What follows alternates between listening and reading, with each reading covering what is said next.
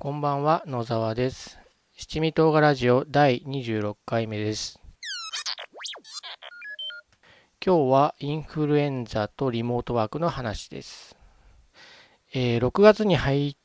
て、もう寒くもなく、むしろ5月なんかは暖かか暑すぎて夏みたいな陽気だったんですけども、なんと季節外れのインフルエンザにかかりました。6月の12日になんか熱っぽいなと思ってかなり辛いなっていう感じで、えー風邪かなと思ってちょっと仕事にも行けずに一日中休んでいたんですけども、えーとあまりにも辛くてですね僕は結構熱とか風邪の症状には鈍感な方で割合ただ風邪でもあの仕事とかはできちゃう方なんですけどその時はこう筋肉痛っていうんですかね。あの体のあちこちが痛くてどの体勢をとってでも辛くてで呼吸が苦しいとあのハーハーしてないとあの酸素が足りない状態になってたんですよね。で一日ちょっとずっと寝ててでもともとあのあんまりお医者さんに行きたくない派でなんでかっていうとまずお医者さんに行くのがめんどくさい。特に体調が悪いとあの外に出るのがめちゃくちゃ億劫っていう点とあとこう風邪をひいた時結局治せるのは自分の治癒力かなと思っていて風邪薬っていうのはあの症状を和らげるたりとか苦しさを取り除くためのものでえーとまあ、抗生物質はその病原菌をその直接叩くので効くとは思うんですけどそれ以外の風邪薬に関してはあのーあまり意味がないというかなくてもいいのかなというふうなことを思ったりしているものででお医者さんというのは基本的に敬遠しているんですけどももう今回はですねあのもう辛すぎて何でもいいから現代医療の力を使って楽にしてくれっていう状態で、でして、で、しかも、やっぱりちょっといつもの風邪と違うので、インフルエンザなんじゃないかなっていうのがあり、ちょっと命の危険を感じたので、えー翌日ですね、病院に行きました。まあ、一日待ったのは、あの、もう一つ、インフ、もしインフルエンザだった場合に、インフルエンザの検査をしても、発症からの時間があまりに早すぎると、インフルエンザなんだけど、インフルエンザの陽性として、えっ、と、試薬が、検査薬が反応しないっていうことがあるので、まあ、その症状が出てから24時間は待ってから、インフルエンザの検査はした方がいいのかなと思ってたのがあるんですね。で、翌日、やっぱりもう辛いので、病院に行って、まあ、中途半端な時間に行ったんで、1時間か1時間半ぐらい待たされて、やっと、あの、お医者さんに通されてですね、で、あ、ちょっと喉腫れてますね、みたいな診断を受けて、うん風邪だと思いますよっていうことを先生に言われたんですね。で、まあ、お医者さんが見れ見たらそうなのかなと、ちょっと思って、そうですか、風邪ですかって言って、じゃあ、あの症状が辛いので、あの解熱剤とか痛め止めを出してくださいっていうようなお願いはしたんですけど、でもこれ、やっぱりちゃんと検査してもらった方がいいかなと思って、でもちょっとインフルエンザも気になるので、念のため検索してくださいという先生にお願いしました。で先生は、まあ違うと思うんだけどね、まあ念のためねっていうことで、えっ、と、やってくれて、で、インフルエンザの検査やったことある方だったらわかると思うんですけど、細長いあの棒を鼻の奥まで突っ込むんですよね。結構、まあそんなに長い時間ではないんですけど、結構きつい、痛くてきついあの検査なんですけどね、それを受けてですね、その鼻にズボって棒を入れて抜いて、でちょっと別室でお待ちくださいということで待ってですね、10分か15分ぐらい待ったような気がするんですけど、そしたらですね、あの B インフルエンザ B 型で出ちゃいましたって先生に言われて、で、あれおかしいなって先生も言ってたんですけども、うん、それで、えっと、薬の処方なんかも変わりまして、えっと、変わりました。まあ、うんと、ゴールデンウィークあたりまでは、そのインフルエンザが流行ってるみたいな話は、あの、子供の学校とか幼稚園であった、あったと思うんですね。今年はちょっと遅くまで春が終わっても、初夏に入ってもちょっとダラダラ続いてるなっていう雰囲気はあったんですけども、さすがに6月でインフルエンザっていうのは僕も周りでは聞いてなかったんですけども、まあ検査したらインフルエンザだったんですよね。で、やっぱり勇気を出して、こう先生はその風邪だって言ってるけど、インフルエンザの検査してくださいって言って、まあ良かったなと思いました。で、まあ、インフルエンザだと、そのロキソニンとか、その解熱剤は基本的に出しちゃいけないらしくて、で、ロキソニンより多分もっと弱い解熱剤なんだと思うんですけども、解熱剤はカロナールが出て、で、インフルエンザの薬、吸うやつと飲むやつどっちがいいですかって聞かれて、あの、どっちでもいいんですけど、あの飲みやすいやつでって言ったら、飲むやつが出てきて、で、その、今年ですかね、もうつい最近出た新しいインフルエンザの薬、ゾフルーザというのを処方されました。そうか、ゾフルーザが来たかと思って、なんかあの、ニュースとかだと、このゾフルーザがあの大量に処方された影響で、耐性菌、インフルエンザの耐性菌が出てきてしまったというようなニュースを見たりしてたので、なんかちょっと不安だなと思ったんですね。まあでもいいかと思って、先生のお医者さんのプロの言うことを信じようと思ってですね、あのゾフルーザの処方を受け入れました。で、結果から言うとですね、まあ多分効いたんだと思います。ただ、こうゾフルーザを飲んで一発で治ったかっていうと、そんなことはなくて、えっ、ー、と、その時ね、38度6分とか、38度台後半の熱が出てたんですね。で、ゾフルーザ飲んで一眠りしたら、37度台まで下がったんですよ。あ、これで順調に下がるかなと思ったんですけども、えっ、と、翌日の朝は36度台まで一旦下がったんですけども、えっ、と、起きてからじわじわじわじわ上がってって、結局37度6分とかまで夕方に上がった上がってきちゃって、でその次の日も朝は36度台まで下がってるんですけど、またじわじわ上がってって、37度3分とか、まあその前の日よりは37度台なんだけども、ちょっと下がってるっていう感じで、結局5日間ぐらい、その37度台を毎日超えてるような状態で、だらだら続きました。3日後にもう一回病院行って、まあ、まだ熱下がらないんですけどっていう風な話を先生にしたんですけども、まあ、インフルエンザの A 型だったら割とすっぱり熱が下がって、その後上がったりはしないんですけど、インフルエンザの B 型だと、だらだら症状が続くことがあるんですよねっていうふうに言われました。そういうもんなんですかね。インフルエンザの A と B で違うものなのか。うん。まあ、あんまり納得はしてないんですけど、まあ、そういう、実際そうだったので、そういう側面があるのかもしれません。というわけで、えっ、ー、と、インフルエンザの B 型にかかってですね、しかも6月にかかって、えー、大変、1週間大変でした。うん。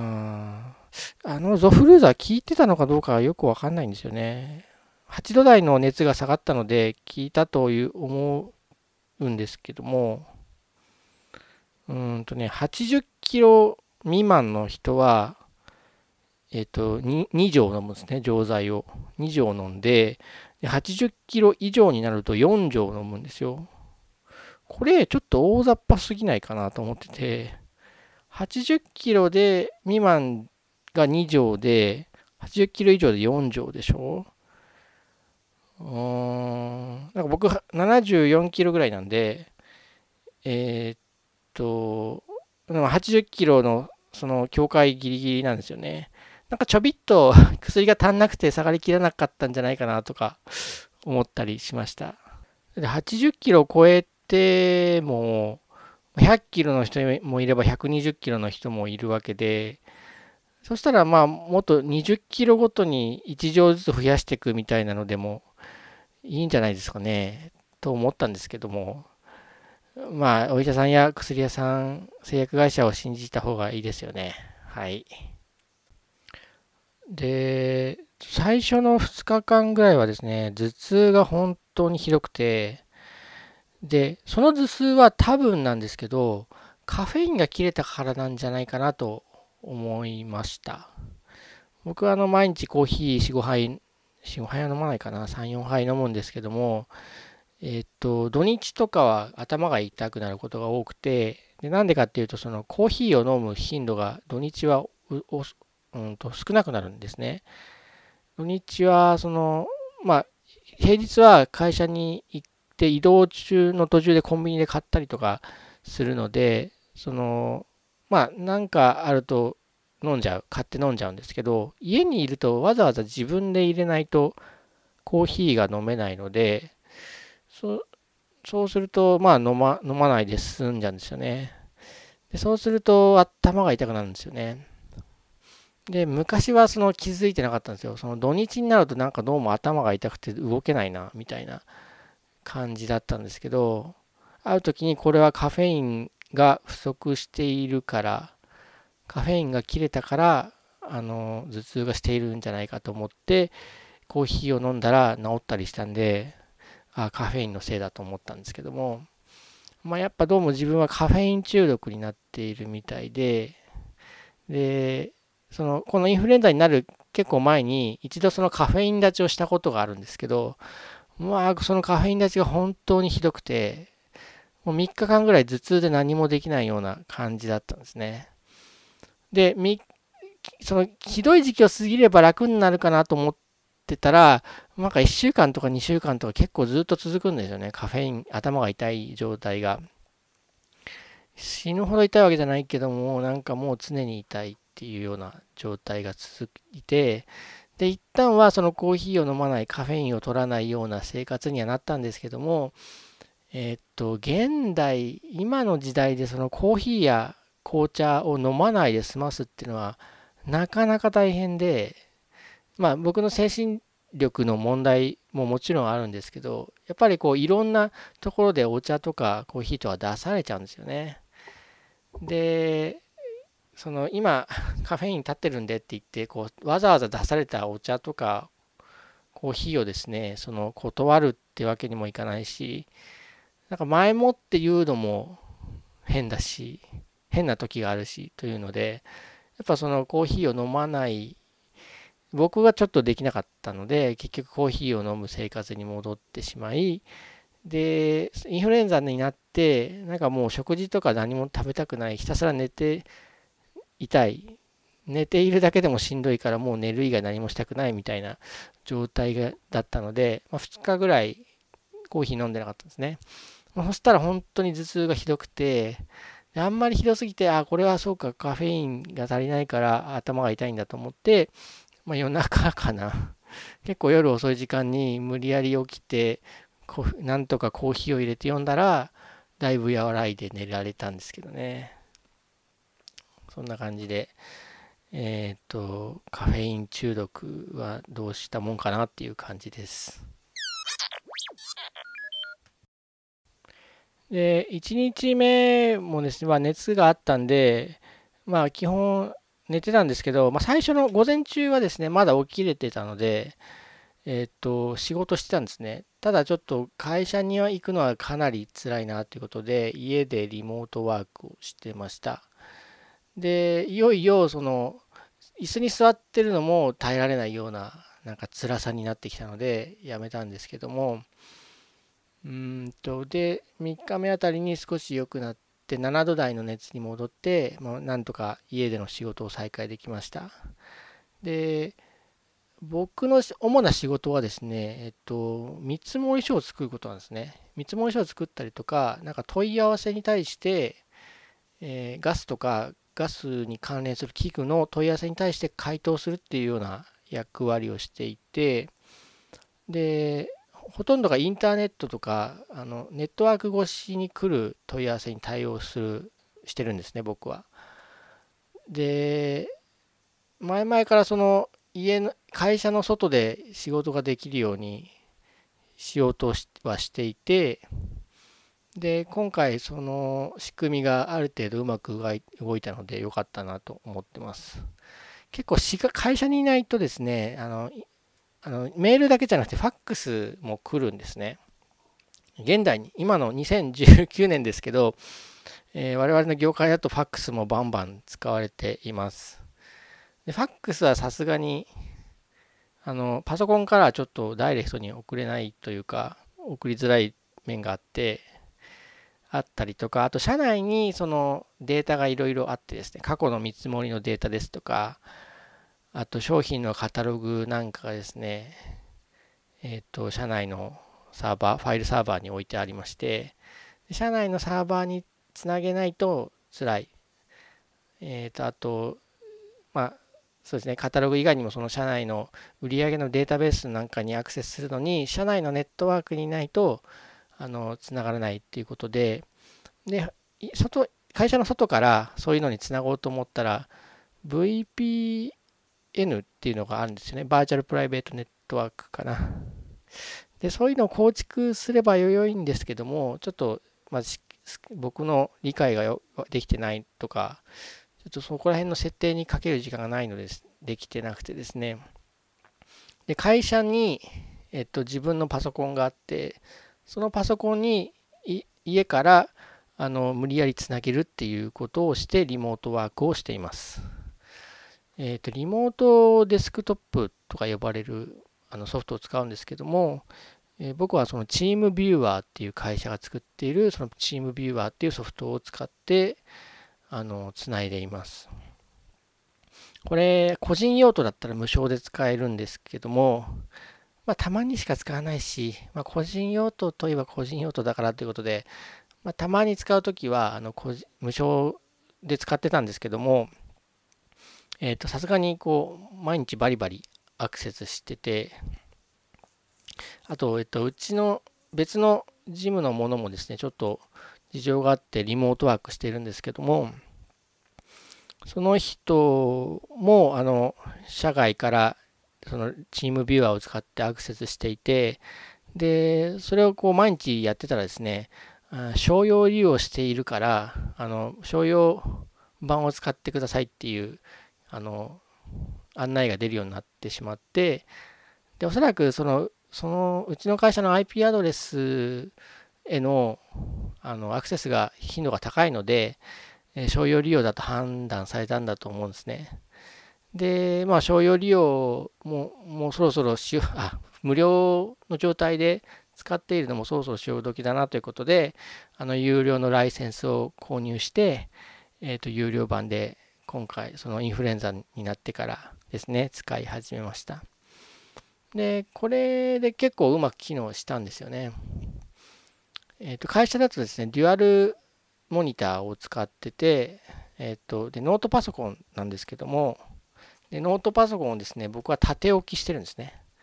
ノートパソコンを縦置きして、そこにさらに外部ディスプレイをつないで、デュアルディスプレイにしてつなあの接続してるんですけども、えっ、ー、と、そこにつなぐ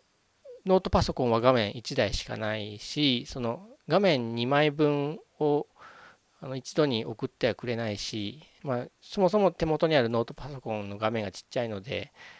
えー、画面2枚分が表示されても見られないし、ちっちゃくなって見見られないしっていうことで、リモートでアクセスするときは、そのディスプレイを1枚にして、なおかつ縦置きしている表示を横置きに戻して使うっていうことで、割と運用しやすくなりました。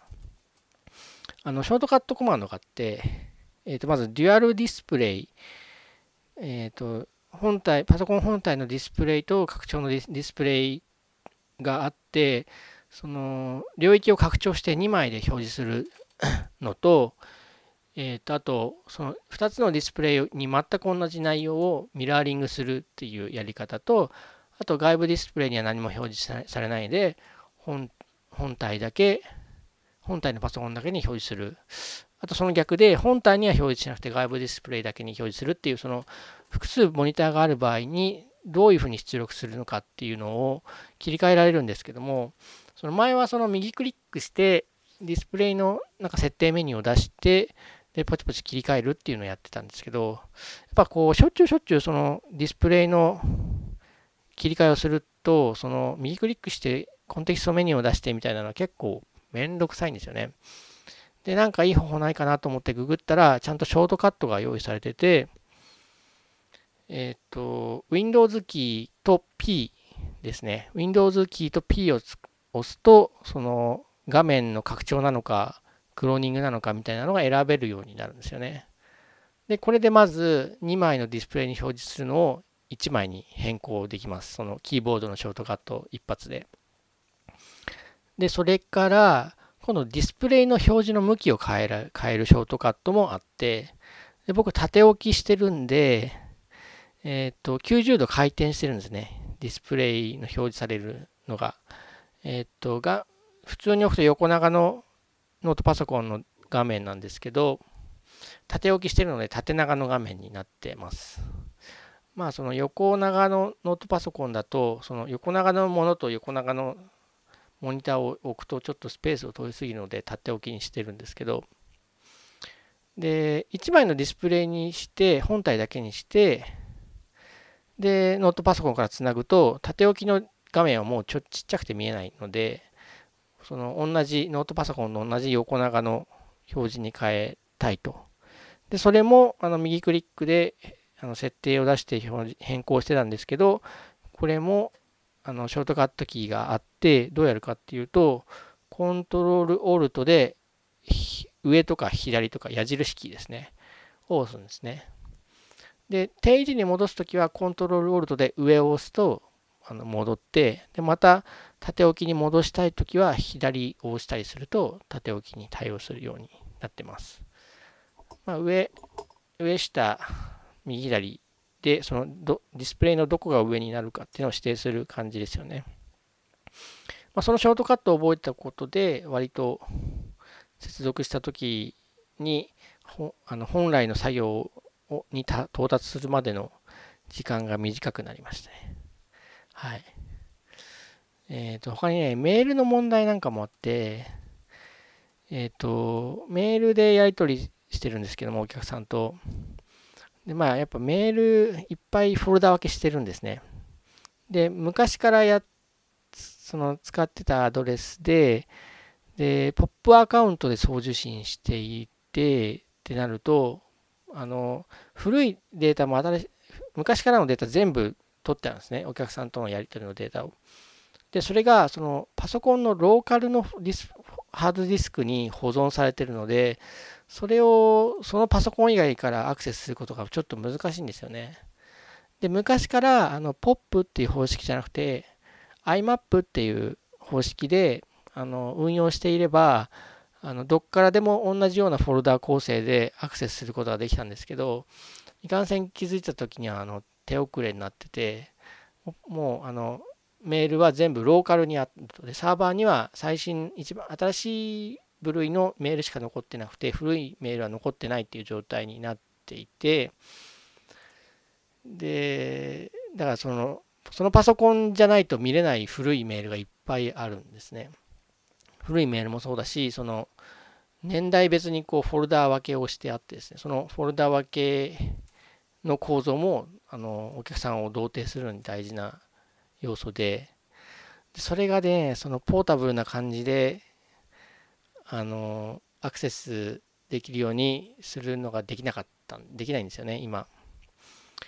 何度かですね、その IMAP の方にコピーするのを試したんですけど、ちょっとメールの件数が多くてですね、一括でやろうとすると、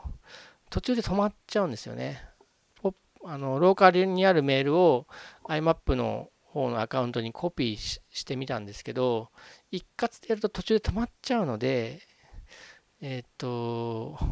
ダメなんですよ。で、だちまちまやればいいんですけど、なかなかそのちまちまが継続できない。で、その、な多分ちまちまやってると何日も日数がかかってくるんですけど、日数をかけてくると、今度、あの、コピーが終わった後にまたそのフォルダに新しいメールが入ってきて、えっ、ー、と、その新規を入り乱れちゃうんですよね。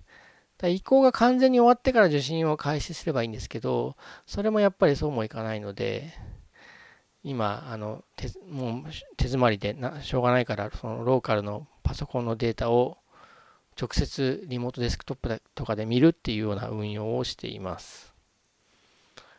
そんな感じですかね。で、見積もりなんか作って、で、それを PDF 化して保存してるんですけども、えっと、僕は見積もり出したり、請求書を出したりする側で、それに対して実際に、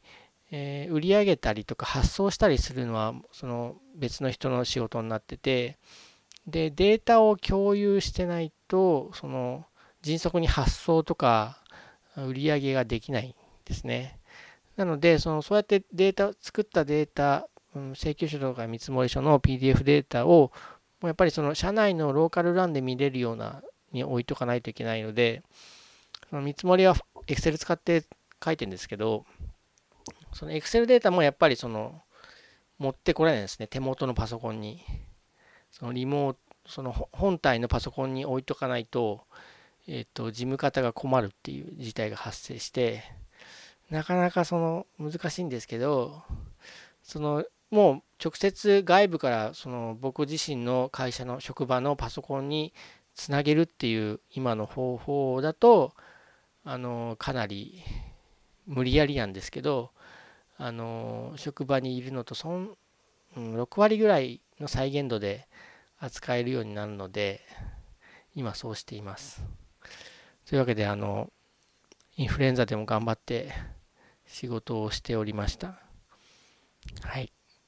えー、っと皆様もお体には十分お気をつけください。それでは今日はここまでにします。さよなら。